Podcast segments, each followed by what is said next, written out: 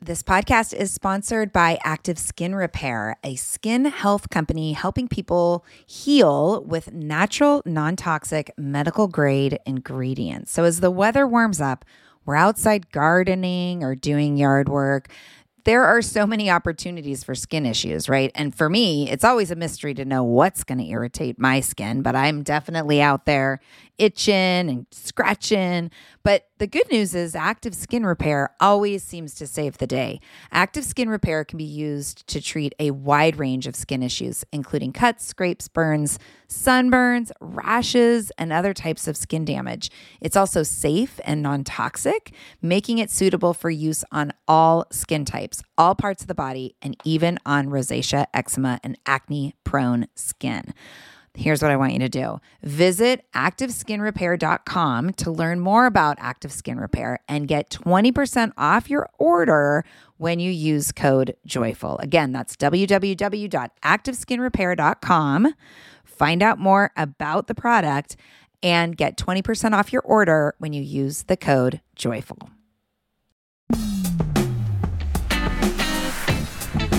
Hey, welcome to the Joyful Courage Podcast, a place for inspiration and transformation as we try and keep it together while parenting our tweens and teens. This is real work, people. And when we can focus on our own growth and nurturing the connection with our kids, we can move through the turbulence in a way that allows for relationships to remain intact. My name is Casey O'Roarty. I am your fearless host. I'm a positive discipline trainer, space holder coach, and the adolescent lead at Sproutable. I am also the mama to a 20 year old daughter and 17 year old son, walking right beside you on this path of raising our kids with positive discipline and conscious parenting. This show is meant to be a resource to you, and I work really hard to keep it real, transparent, and authentic so that you feel seen and supported. Today is an interview, and I have no doubt that what you hear will be useful to you. Please don't forget, sharing truly is caring. If you love today's show, please pass the link around, snap a screenshot, post it on your socials, or text it to your friends. Together, we can make an even bigger impact on families all around the globe. I'm so glad that you're here. Enjoy the show.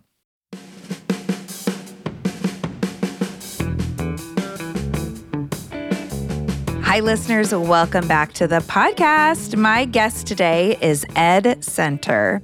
Ed was a kid with big feelings and impulsive behaviors. He drove his parents and teachers bonkers, and now he helps grown-ups understand and support the kind of kid that he was.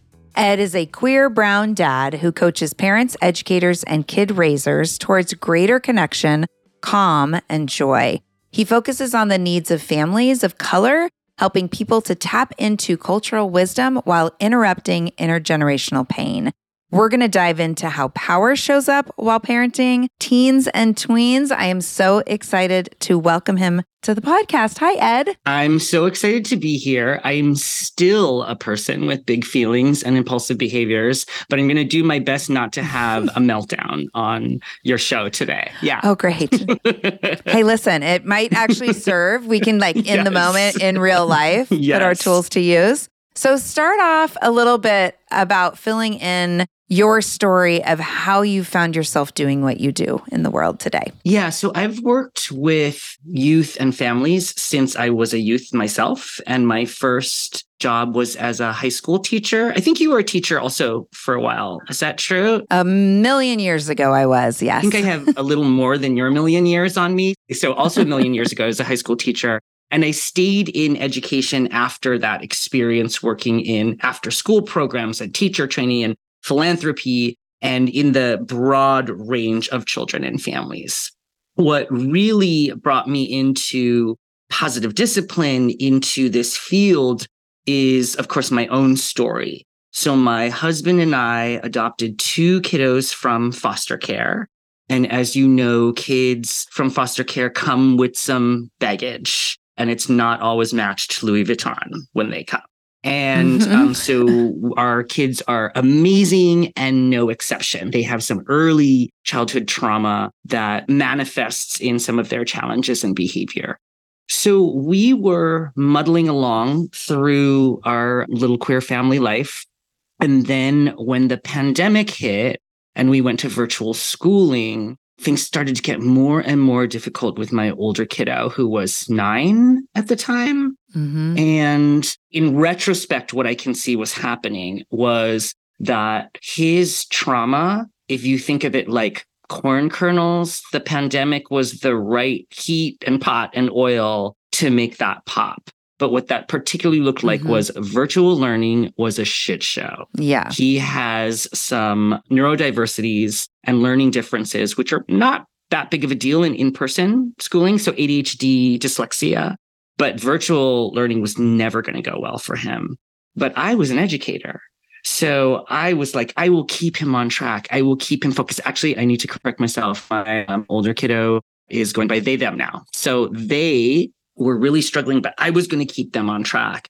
And that just created these power struggles that neither of us knew how to back ourselves out of.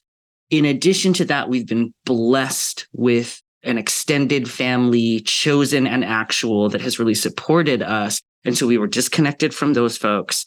And then we were all in sheer terror, right? And so those things were just too much pressure for my kiddo. And they started acting out in really challenging ways. I'm not going to get into all the specifics because that's their story to tell. Sure. But I will say that the episodes were incredibly big and aggressive. And what that mm-hmm. did to me was my own cultural wiring, the tools that I've learned from my own parents say that when your kiddo is being big and aggressive, it's disrespect, it's pushing against your boundaries, and you must shut down, threaten, hold power, all of those yeah. things, right? And so even as I could see that my reactions were making their mental health worse, I couldn't stop. And so what ended up happening is one, we got great support for them, an amazing team of therapists, counselors, et cetera, et cetera, who would come and help regulate and help restore his mental health. But I knew I needed something. That in and of itself is amazing because I was looking for mental health support up here and it is not easy to find as far as wait lists and things like that. We're the only family I know who has this story with the happy yeah, ending. That's amazing. And so, shout out to Edgewood and Seneca Centers in San Francisco who really came through for my family. And so they got that support, but I knew I needed a different set of tools and I needed a different way of parenting because my skills were not meeting the moment.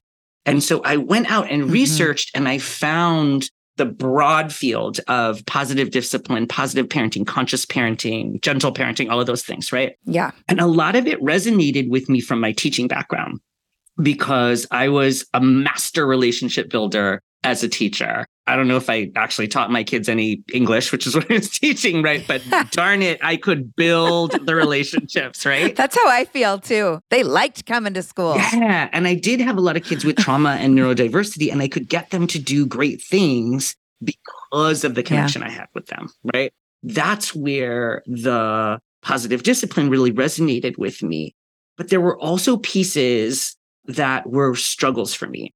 And so one is I was so triggered when my kiddo was aggressive and I would get aggressive that I couldn't access the tools. Yeah. And I don't feel like the field in general pays enough attention to, okay, mom, dad, auntie, uncle, grandma, here is how you hold it together.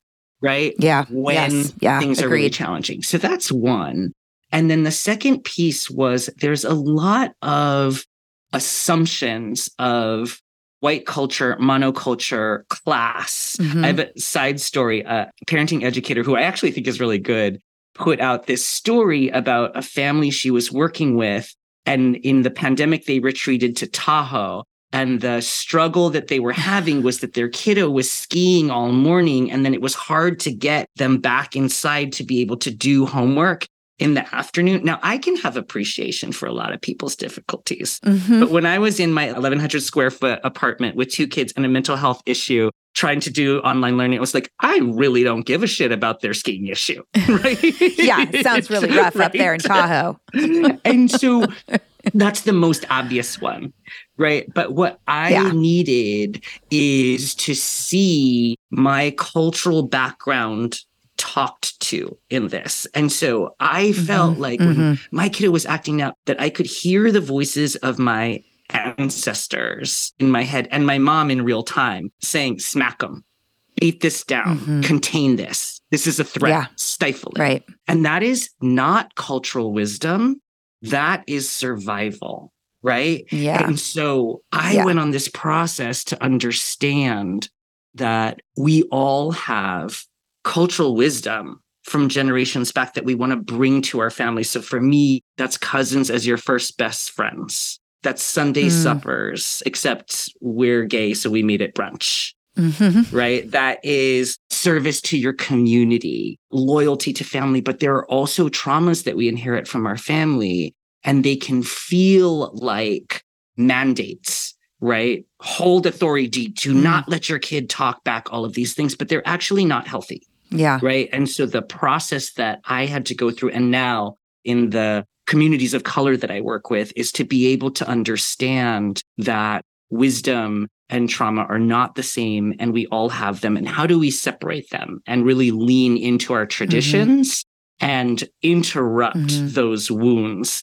that we're carrying and so that's become a signature of the work that i do with families now I love that. I've had actually a couple of guests on the show that have really helped me open my eyes around the experience of other people, Mhm. people that are different than me. Yolanda Williams, she Yes. run, you know, Yolanda, Yes. she's amazing. And Leslie Mhm. Priscilla Mhm. from Latinx Parenting. You know, when you talk about those Mhm. mandates, right? That impulsive, like shut it down.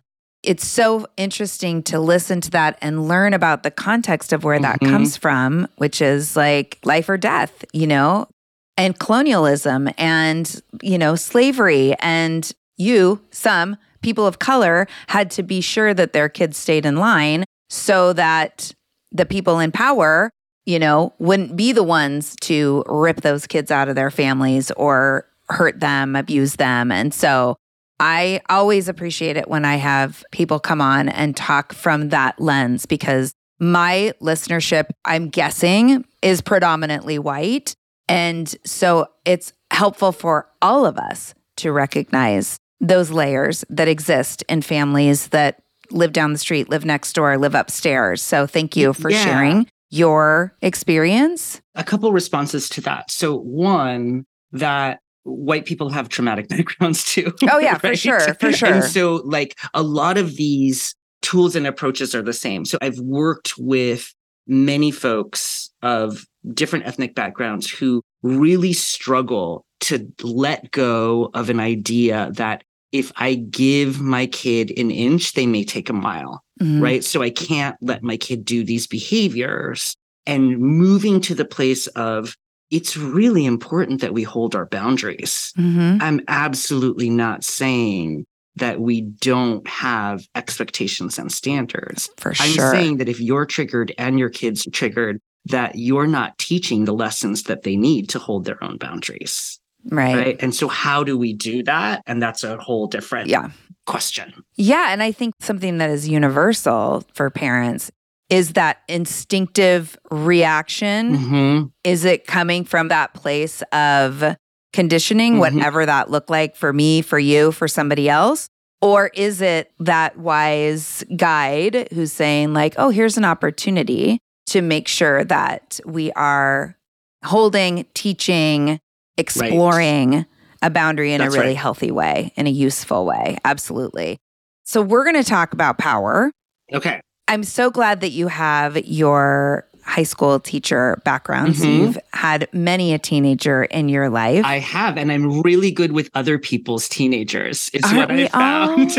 yeah, I know. I laugh about that with my clients. I'm always like, they're like, oh man, I wish you lived on my shoulder. I'm like, well, I'm probably less helpful on your shoulder than I am in this phone call. So let's keep it real about that. I have a tween now. So my oldest is Yeah. 12. And the other day I told them to brush their teeth and they screamed and slammed the door. And I was like, oh, welcome, puberty. We're here, aren't we? Yeah, hi. You're not alone, Ed. Welcome to the club. Yeah. Yeah, and there's so many different ways. Like it can show up like that. It can show up more subtly. Mhm. You know, before we hit record, you had mentioned how much autonomy, like autonomy and the desire, these weren't your words, but you know, how toddlers and teens have so much in common, Yes. basically, right? Autonomy again is in full development during the teen years, which is fertile soil for power dynamics to show up after all of these years, all of these like school age years where parents are under this illusion, everyone, it is an illusion, that we've got it under control. And then they move into individuation and teen brain development. And we realize, like, oh, wow, I love it when I get to that point with clients where they're like, oh, so I actually, I don't have any control. Like, you got to reframe how you're thinking about this for Yeah, sure Yeah. right? And you've been through challenging times. You've been in the gauntlet with your child. I've been in the gauntlet with my kiddos and talk about this a lot on the pod. How we be with our kids through those challenging times, whether it looks like a mental health breakdown or defiance or, you know, disrespect.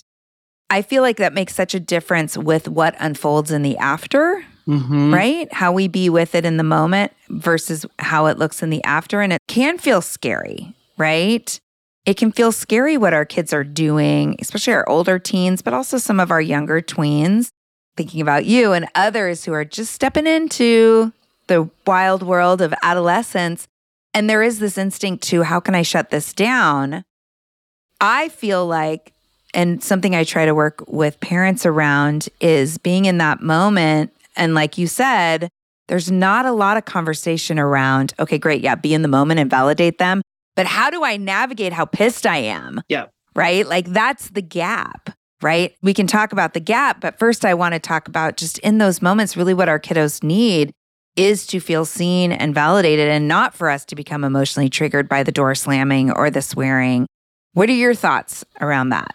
So, as a framework for thinking about working with all kids, we've talked about, and I've heard you talk about on the podcast before, the importance of belonging and significance, mm-hmm. right? That goes back to Dr. Adler.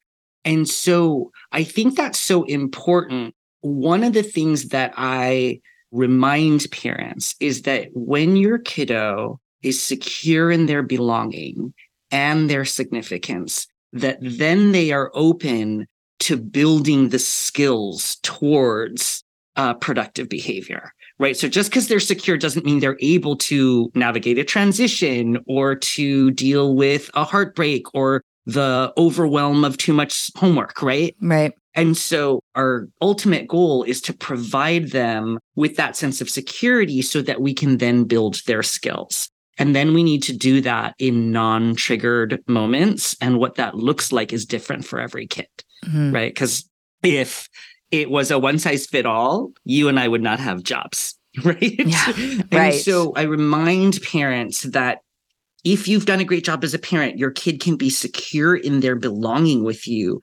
And now they're looking for belonging from more external resources, peer group, other adults who aren't you, right? And Mhm. that can be very hard, but it's important for us to have our kids connected to aunties, uncles, mentors, great teachers, coaches, right? So Yeah. that they can find that support and that they will also go looking for significance in ways that are very inconvenient for us. right? And so in general, and this is a overgeneralization. Warmer, sunnier days are calling. Thank God. Spring into summer is my favorite time of year. After turning 50 last September, I've been really working on my physical health and well being and can honestly say that I am feeling better in my body than I have felt in a very long time. Yes, credit goes to movement and working out, but even more credit goes to how I'm feeding my body. That's why I love Factor. I fuel up with Factor's no prep, no mess meals 35 different meal choices and more than 60 add ons to choose from every week, I always have a new flavor to explore. It's amazing. You can crush your wellness goals this May, keep time in the kitchen to a minimum, and enjoy effortless support for the lifestyle you want to be living with dietitian approved meals and ingredients you can trust from Factor.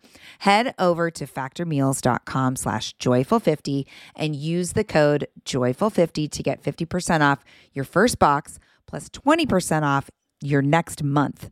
That's code joyful50 at factormeals.com slash joyful50. Again, that's 50% off your first box plus 20% off your next month while your subscription is active. Yes, yes, yes. Join me. Join me in the health revolution and feel really good this summer. Hey, friends, as a podcast listener myself, I always get so excited to share when I find a new show that I think is super useful. So, today I want to tell you about Understood Explains. This is a podcast that tackles one important topic per season. And this season is all about navigating individualized education plans and is hosted by teacher and special education expert Juliana Urtubey. Getting the support our kids need in school can feel tricky, and we aren't always sure what it is that they need. When I listened to the episode titled, Does My Child Need an IEP? it offered up so much useful information that I could really see supporting parents who are in this consideration. The host is so knowledgeable and really breaks down the content in a way that helps listener go from completely overwhelmed to actually starting to feel empowered. Other episodes in the series highlight the difference between IEPs and 504 plans, as well as a whole episode that busts common myths about special education. To listen to Understood Explains, search for Understood Explains wherever you listen to podcasts. That's Understood Explains. So check it out. You won't be sorry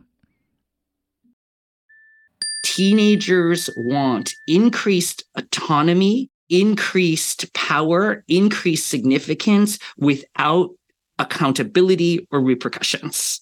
Mm-hmm. Right. So we can see because we have life experience and our brains are more developed, we can see the if possible if thens, right? If you right. don't do this homework, if you don't go to school, if you hang out with this wrong crowd, these are the possibilities. And then we can get concerned about those but mm-hmm. figuring out the right framework where we are giving our teenagers the opportunity to have more autonomy, to make mistakes, to have natural consequences that will not be long term consequences. Yeah. Right. Yeah, and yeah. how we not control, but how we nudge their decision making mm-hmm. and create containers for their learning is the job of parents and the community, adult community raising teenagers. And that's the really hard piece to do. Yeah. Right. So, for example, I was coaching a parent of a 13 year old yesterday, and his daughter is not going to school. She's refusing to go to school. She's sleeping really late and she seems to have kind of lost passion for many things that were interesting mm-hmm. to. That sounds very familiar. Yes. And so yeah. I said, Do you think she might be depressed? And he said, Yes. And her therapist says that. And I said, Okay, the school refusal is a symptom of the depression, right? It's not the main issue. And so we want to focus there. And he said, but if I let her off the hook, then, right. And so it's this. And I said, you're inviting yourself in for a power struggle. Mm-hmm. Right. And so, point number one, you've got to tackle the depression with her therapist. Yeah. But point number two, she's feeding off the negative attention that you're giving her. Right. And mm-hmm. so, when mm-hmm. she refuses to go to school, all the adults in her life freak out. Yeah. Getting all of this negative attention. Remember, negative attention is significance. Right.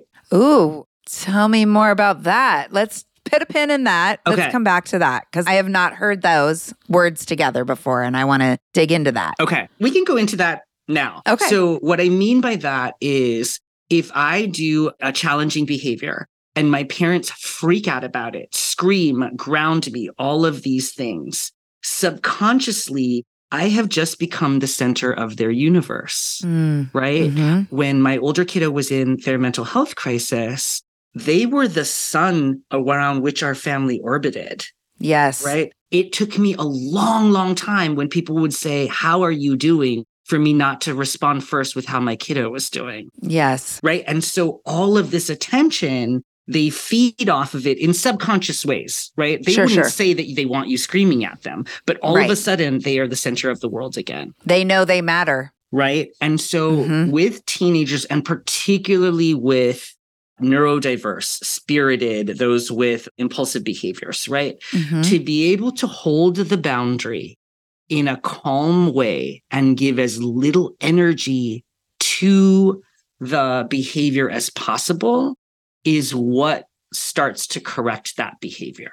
Right. And Mhm. so, my counsel to this dad, which I've seen work in other cases and worked in ours, right, Mhm. is if you refuse to go to school, okay, there's really nothing I can do about that because you're a teenager.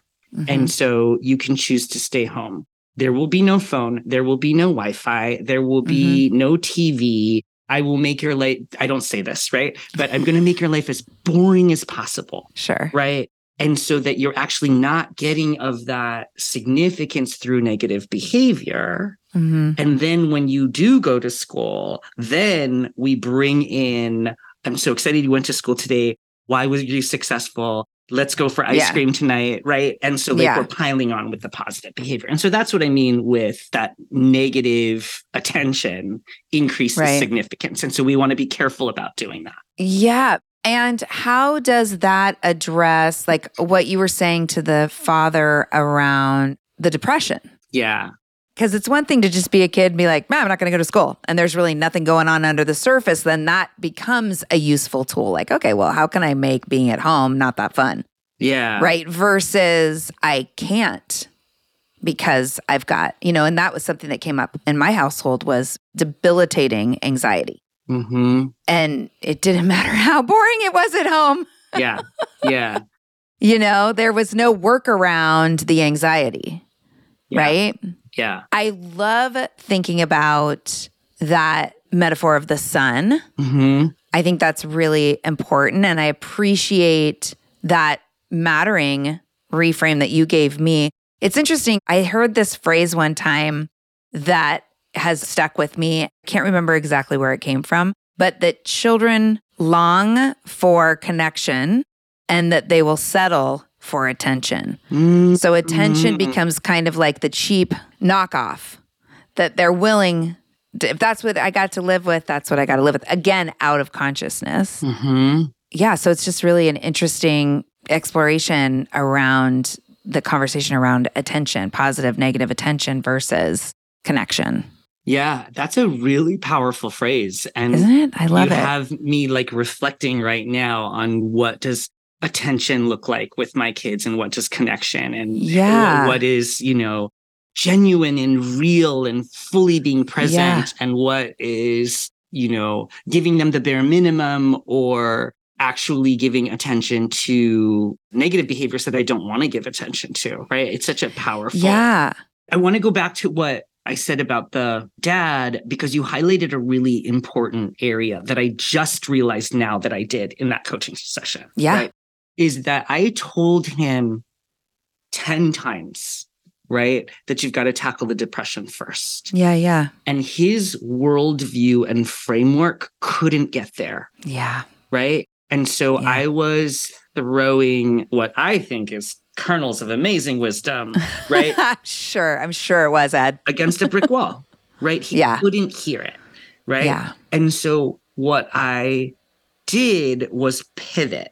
And this, Yeah. like I said, I'm realizing it now. So it was kind of an intuitive thing. This ain't working. hmm What am I going to try? And so instead, I gave him some strategies to support his daughter in a way that would not create power struggles. Sure. Sure. right? And so I'm Yep, saying, yep. like, take away the power struggles. Yeah. Drop the rope. Exactly. hmm and so that it can at least make things easier in Yeah. the household. Yeah. If he does that and that works, right, then great, they will have solutions to this issue. If Yeah. he does that and it doesn't work, then I'm hoping that that is additional proof that his daughter needs Yes. better support, Yeah. right? Yes. Um, yeah. Because when I talked about some of the possibilities of what you can do with kids with depression, medications, EMDR, Yeah. DBT yes, is where we went. all of Yep, these yep. things, like he was very Mhm. closed off. Right. And so I feel like the pathway that I took in at least that session said, Yeah. Yeah. have a different way of treating this symptom. Yeah. And that will give us more information for the future. Yeah, yeah. I love that. It reminds me, we do a process in positive discipline called parent helping parent in our Mhm, classes. mhm. And it's a, you know, one parent brings up a scenario and we role play it. And it's like a group think Mhm, around what are mhm. possible solutions. And when I train new parent educators in the process, you know, everybody wants to know, well, what happens when they choose something that is punitive and not Mhm. really positive discipline? You know, then we get to say, like, okay, great. We're going to ask how it went next week. Right. And usually it's like, ah, that was a disaster. Okay, great. You have this whole list. What's something else you want to try? Right. I love that, Ed. And what I hear in you talking about this experience with your client is a real respect for and meeting people where they're at Mhm. right? And I think as coaches, as parent coaches, I can speak for myself. Sometimes there is that moment of like, come on, like you're not seeing it, you know? And I think it's really important to hold our clients as we are expecting them to hold their kids, which is like, okay, how far can they see? What is their perspective? How can I sit inside of their shoes and see through their eyes? And then from that place, you know, meet them where they're at and offer some solutions to practice and try. And so I just really, I like that. So you also wrote a blog post that I was checking out today Mm. that I really liked. And it uses this metaphor about the sun. And I love a good mantra. I love a good, like, what can you put in your back pocket to Mhm. remind you, to help you, to guide you in those moments when you are activated or triggered and like logic has left the building? You are the sun is such a beautiful mantra for parents to remember the choice that they have when it comes to the message that we're sending. So, talk a little bit about you are the sun. Yeah. So this has been a really powerful metaphor for my folks of color clients mm-hmm.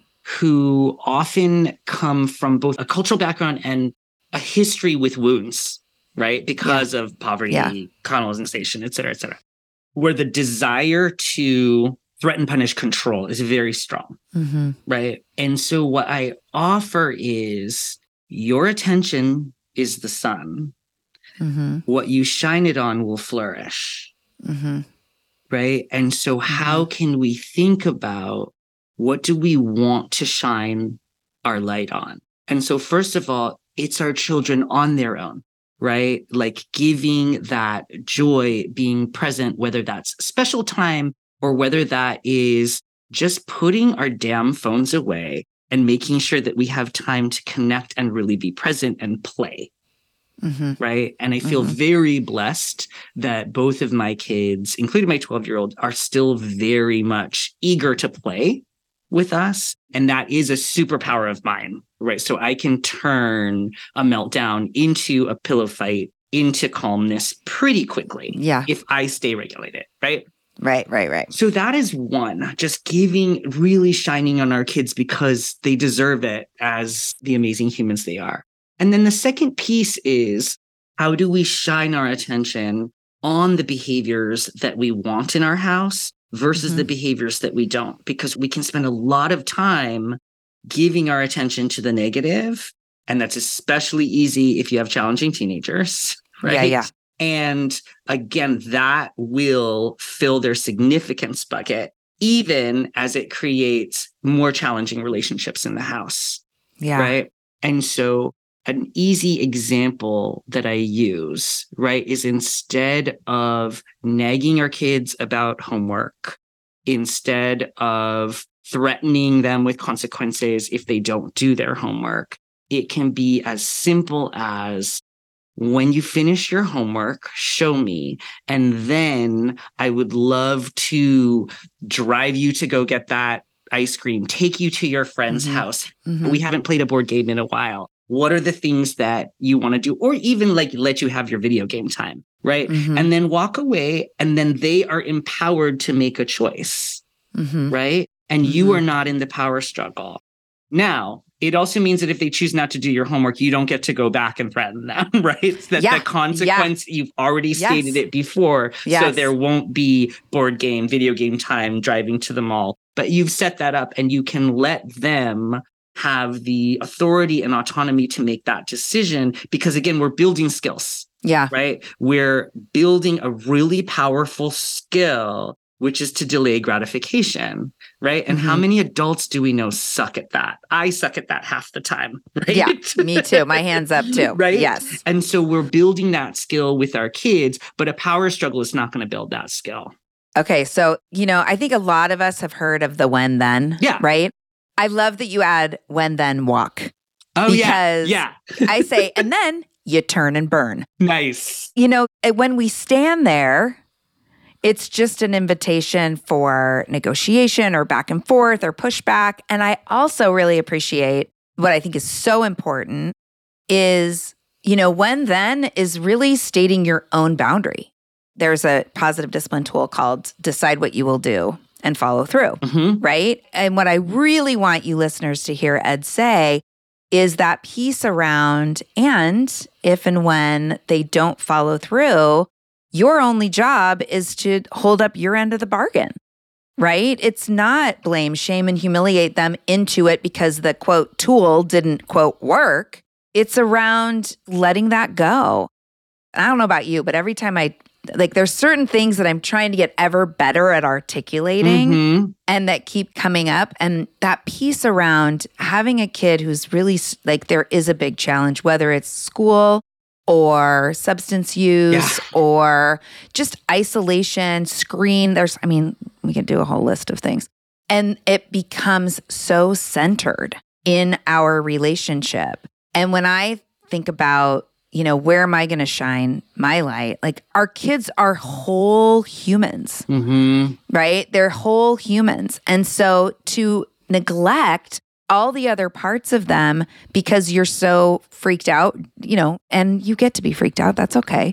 But you're so hyper focused on this one piece and neglecting all of these other pieces, that's when relationship really does start to fall apart. And yes, that's filling a significance bucket because of the attention, but it's also creating this divide and this discouragement and this disconnection that isn't actually useful when you're trying to solve a problem. That's right. Right? Because we don't have control, but we do, what we do have is an opportunity to build influence, which, like I've said on the pod before, I'm going to say it again, doesn't mean, okay, I have influence, so they do what I want.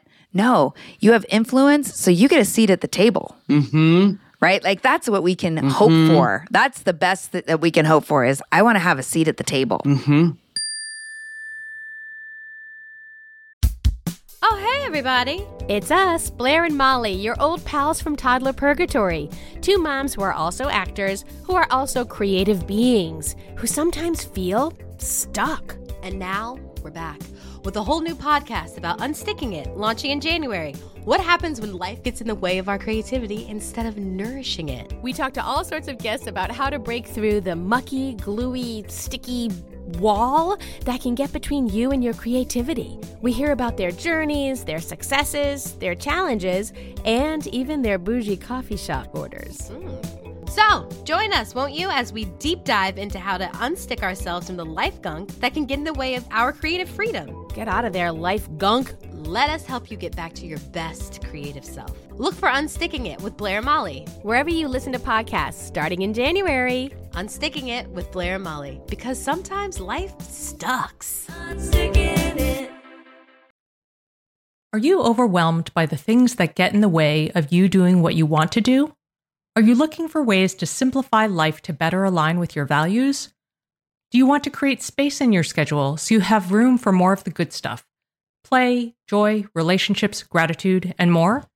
If you answered yes to any of these questions, I invite you to check out Edit Your Life, a podcast to help you edit the unnecessary from your life so you have more room to enjoy the awesome.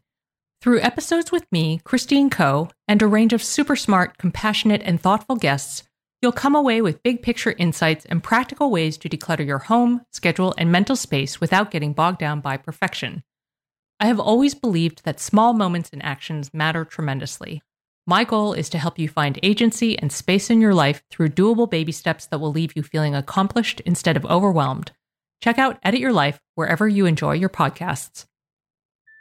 You made me think of something that I've been thinking a lot. Again, this is the thing that I'm trying to articulate and figure out, right? Yeah, yeah, yeah. So you talked about solving a problem, right? And I Yeah. think it's so important when we're in these sticky situations that we figure out what is the most important problem to solve right Yes. now, Mm, right? Mhm. So let me give you an example. The other day, I set myself up because I told my kiddo that if we left at a certain time, we would go to the good croissant bakery and get mhm. croissants. And um, through no fault of their own, we didn't make it by that time. Mhm. And so I said, we can't go to the good croissant bakery because it's in the wrong direction. And this is not a consequence. This is a logistics thing, right? Yeah, yeah. And so that started a huge fit. And Yeah. that fit, fit went to, you know, eight or nine very quickly. Yeah. And I got really frustrated and I got dysregulated and I left and I went walking and um, I called my husband who's away somewhere. Thank God he picked up the phone and he did a great job of talking me down. And then he said, okay, what's the primary task here? And I said, what do you mean? He said, well, there's a bunch of things that are moving through you. You want to Yeah. get him to go to school. You want him to show you respect. You don't want him to win because you feel like you're in a battle right now. Right. Blah, blah, blah. What's the primary goal? And I realized that my primary goal in that moment was to get him to school, both for his own good and because I needed him the heck out of the house. Yeah, yeah. Right. Relatable. Right. Yes. And so he said, So what? And I'm like, You know what? I'm already walking to the good bakery because if I can come back with croissants, put them in the passenger seat of the car, right? And go in and say, Hey, that was a mess. Let's get you Yeah. to school. I have the croissants. We're already late. yeah, yeah. I, know parents are listening right now saying, wait, wait, wait, you just taught them that if they have a meltdown, that you will break your own boundaries, that they can have a meltdown to get what you want. Except their meltdown actually had nothing to do with testing me. In this Yeah. case, their meltdown was about deep, deep disappointment. yeah. And for my kid, I'm blessed with one of these kids, and I was one of these kids myself, that something that's a bummer to other kids is Right. a catastrophic crisis, Sure. right? Yeah. And yeah, yeah, so I'm like, we can solve this crisis and move you forward. And there will be other times to teach delayed gratification, but right now you need to get you the heck to school. And you know what? Mm-hmm. On that car ride to school, we ate croissants and we had real connection. We Yes. had real relationship. We talked, we sang, we did our thing, and then could feel connected until the next shit show happened.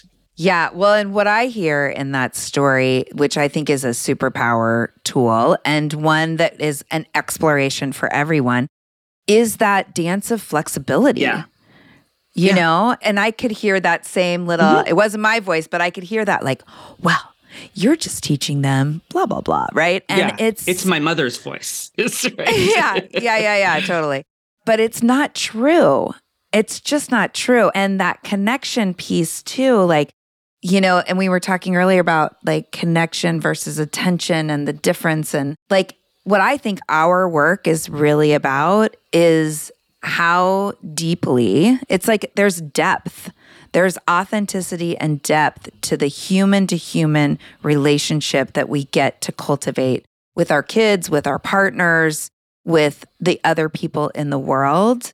We've packaged it up as parenting. hmm But if the stuff, even like when then walk or you Yeah. are the sun, Yeah. like you have your things, there's things in positive discipline. If we don't get deeper, you know, at the surface, it's like, okay, great. So I'm going to, okay, I listened to this podcast. So now I'm going to use the when then walk. Yep. Right. But if it isn't like couched inside of this deep, just respect for the humanness of the other person, right? And the autonomy and the individual experience, the valid, my couples therapist would say, the equally valid reality of the other person, then I mean, I feel like those are the people that come back and say, well, this doesn't work. Yeah. So there's a couple other, I think, threats to connection, to showing up and being present enough to do this, right? Because you really have to be grounded in that in order for these tools Yeah. to work, right? Which was my Yeah. main issue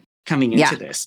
And what I have learned for myself in the communities I'm part of is that one, wisdom and love are slow. Tell me more about that. And what I mean by that is that contemporary parenting and family life is a rush all the time, Mm, right? Get yeah. out the door, Yeah. after school activities, pick up this therapy appointment, this ADHD coach, right? All of this is, and I'm not saying any of those are wrong, and we have a lot of those, right? Mhm. But, and then our own jobs and careers, and oh, maybe remembering every once in a while if we have a spouse that like there's somebody that we love and that we should pay attention to that person too, Mhm. right? And have a conversation beyond logistics. But we move so fast, and that pace prevents us from being slow and present, right? And so, in the moments where we find joy and connection with our kids, they are usually in places where we're not rushing from one thing to another, where Mhm. we have time. I mean, there can definitely be humor in the car,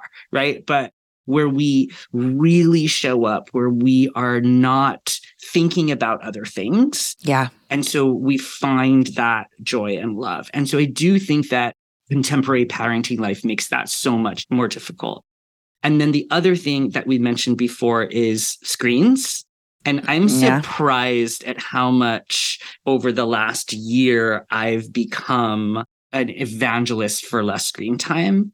And I will say, I'd love to hear your response to this, but every single one of my clients who has tweens and teens raises concerns about screen addiction. Oh, yeah. Every single one, For sure. right? Yes. And then also where I get to eventually with parents is our own screen time, right? 100%. Yeah. And my thing is not usually scrolling TikTok, but I like to put my podcast in and cook dinner, and I don't want anyone to bother me. That's my flow, right? Yeah. But those headphones are saying, I am not available for you. Mhm. And when you interrupt me, anyone in my family, I'm like, what? Yeah. And- right? So what's the response?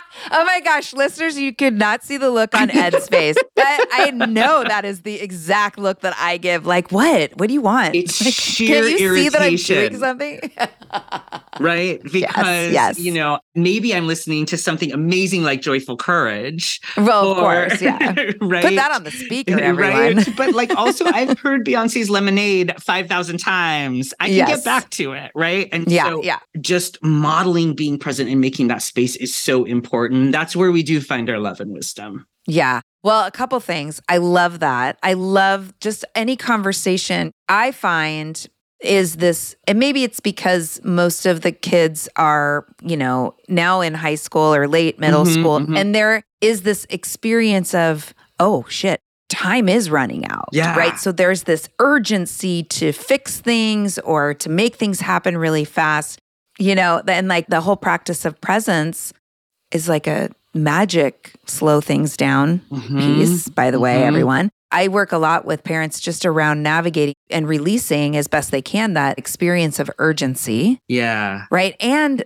acknowledging that our ideal timeline for our kids to do XYZ often does not match their timeline. And that's okay. hmm Talk about what's the actual problem. You know, sometimes the problem is the experience we're having of the experience and not the actual experience itself.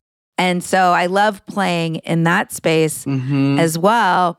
And then I'm cracking up because just this morning, listeners, mhm. we're recording in December. So we're doing an Advent challenge, my Mhm. family, my little unit. And every day is a new act of kindness. That's amazing. That's Yeah. beautiful. Yeah, it's really sweet. Like, let me just tell you, we're also earning points. I Like, mean, it's a contest. We live in capitalism. We get this. Yeah. So today, Rowan, my 20 year old, took a screenshot of her screen time on her phone and said, Is one of our Advent things going to be a contest to see whose screen time is the lowest? Because I'm killing it. And, you know, my son was like, no, we're not doing that. And I took a picture of mine and I said, but I think this would be a great challenge to do after the Advent challenge. Mm-hmm. And so, mm-hmm. one thing around screen time is just normalizing that we're all in this experience of so hard sucked in. Yeah, man. And I look at my stuff and it's, I am not proud. I'm I not proud. Right up there with the teenagers. I'm struggling to get under four hours. Yes, thank you. Yeah. Yes. And yeah. that's And actually, then I feel like if I go on a drive and I use the navigation, I'm like, that doesn't count. Yeah, that hour yeah, can't count. Yeah, it's wrecking my average. totally. Yes. Yeah. yeah. And I think that like the antidote is this is being mm-hmm. real, is being in conversation, is normalizing the idea that we could all be doing better. And then putting, you know, I talked to my son. I have an app on my phone, mm-hmm. the Opal app, to block certain things during certain times of day. You can also work around it. Mm-hmm. And I get to be in the like, oh, look at me. I have the app. And so anyway, that's yeah. a bottomless pit of conversation yeah, when we talk yeah. about screen time. But it is, it's real for everyone, not just our kids. I do want to go back to one thing about the busyness right? And yeah. the speed of modern parenting. What I also find, particularly with my clients of color and particularly women, right? Okay. Is that the drive to move fast, to get everything done, to keep going. It's so hard to push against that because, mm-hmm. especially for my folks of color, that they have received messages around hustle, grind, outperform, be better than do more. And that is such a coded message that they also want to pass on to their kids, right? If you're going to yeah. be successful, right, as say a Black or Latinx woman in America, then you need to be better than you need to yeah. outperform and you can't screw up. Right. Yeah. And the Ugh. pressure that we carry around that is so huge. And so yeah. that's a dance that I'm doing with my clients and in the communities where I talk because I can't invalidate that message. Right. Mm. I got that message too. And I benefited yeah. from that. And it carries a cost. Yeah. So how do we balance that? And I don't have answers, but that's a path yeah. I want to walk down with all of us who are trying to be more conscious and more present. Yeah. Well, and I love how powerful it is to be in questions. Mm-hmm. Right? This is an example of that we don't have all the answers. Mm-mm, mm-mm. Right. And as humans, we're continuing to unravel, dismantle, peek into, you know, mm-hmm. corners that we didn't even realize existed. And simply asking questions and being curious is powerful movement in that direction that you're talking about. Oh my gosh, I could talk to you for a whole nother hour. I have things that I did not even get to. So I don't have another meeting after this. I, we can keep going. I adore As we you. lose half your listeners. like, okay, listen, we are going to set up another interview. We'll do a part two in the future because this was so fun and so informative, and I definitely want to be in conversation with you more. But as we wrap up, yeah. will you share with the listeners where they can find you and follow the work that you're doing? Yeah, 100% happy new year everybody Yay! and um, would love to have you find out what we're doing on our website which is villagewellparenting.com or you can follow our socials which is instagram is at villagewellparenting and tiktok is at queer brown dad and we put out a slate of interesting classes opportunities small group coaching sessions coming up in january and I'd be thrilled to have your listeners join. Beautiful, beautiful. And my final question that I ask all my guests is what does joyful courage mean to you? Yeah, I was thinking about this question because I realized that lately I've been seeing courage as something that I've been doing without a lot of joy, mm-hmm. right? That I've been wading into the muck or the difficulty or taking on things that are hard. And it's been more connected to a sense of fear or challenge or resilience. And so, what the question reminded me is that I think I'm most successful in joyful courage when I trust my kids. Mm. When things are difficult and the outcomes are unsure, and I think I know more, but I say, okay, you seem like you are making a decision from the best of your experience, and I'm going to trust you in that. And if it doesn't go right, I'm still going to get your back. Right. Yeah. And I think yeah. some of the best things that have happened in connection in choosing schools, in choosing after school activities, in figuring out where we want to go for vacation, all of those things, or even like, what do we want to do on a rainy Sunday? Mm-hmm. Right. That those opportunities come when I really trust my kids. And it's a reminder to keep doing that because I forget. So thank you for mm. that question. You're welcome. Thank you for that answer. This has been a joy. So, so nice to meet you. So glad to have you here. Thank you for all the work that you do. You bet. It's great to be in community, and we will talk again soon.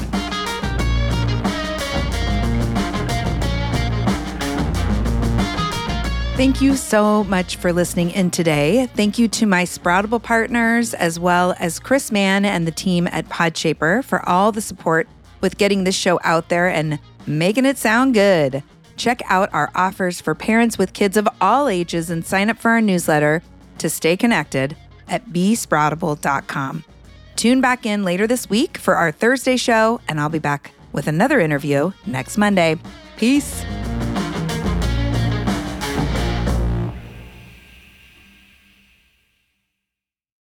When it comes to raising kids, there's so much to consider. Things like what do we feed them? When do we feed them? How do they sleep? What does it look like to raise kind kids? How does their nervous system work? How do I keep myself calm? What are my triggers? There's so much that comes into play, and we are distilling all of that information for you at Voices of Your Village podcast, where we bring experts in the field of early childhood and education and psychology and across the board so that you don't have to comb the internet for information you get to show up and hang out and have shame free, judgment free conversations and insights into what it looks like to raise kind, empathetic, emotionally intelligent humans. I'm Alyssa Blask Campbell. I have a master's degree in early childhood education. I'm a mom of two, and I am walking this journey right alongside you doing this work. Come hang out with me at Voices of Your Village, and we can dive into real conversations with actionable tips.